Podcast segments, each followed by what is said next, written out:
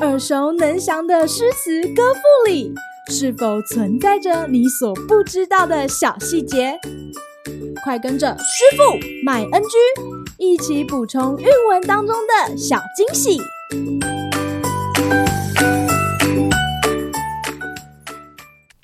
大家好，欢迎来到今天的师傅麦恩居。今天要和大家介绍李白的《峨眉山月歌》。峨眉山月半轮秋，影入平羌江水流。夜发清溪向三峡，思君不见下渝州。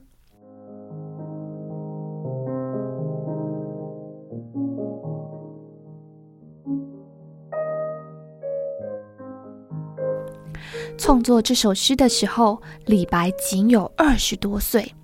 诗中描写他离开蜀地后怀念家乡山水的心情，看似短小的七言绝句，却被明代文学家王士祯称赞，使后人为之不胜恒基矣，亦见此老炉锤之妙。指出李白巧妙地将写景抒情融为一体，才短短几句就包含峨眉山、平羌、清溪、三峡、渝州等地名，但却不会让读者有堆叠之感，展现他营造意境的高超技巧。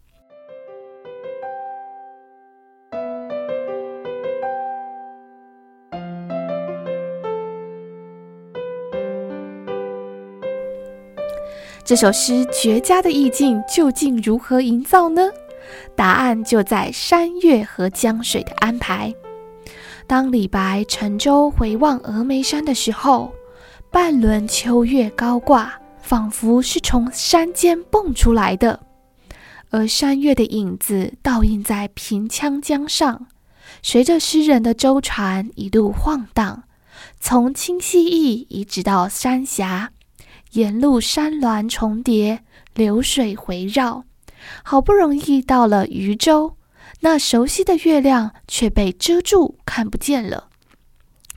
月亮明明是不动的，却因为它投射在江水上的倒影，让李白感受到它一路的跟随与陪伴。对于峨眉山月的思念，其实正是李白对故乡的眷恋。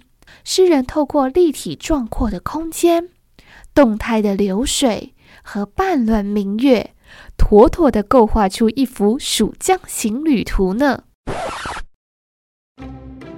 今日 NG 点，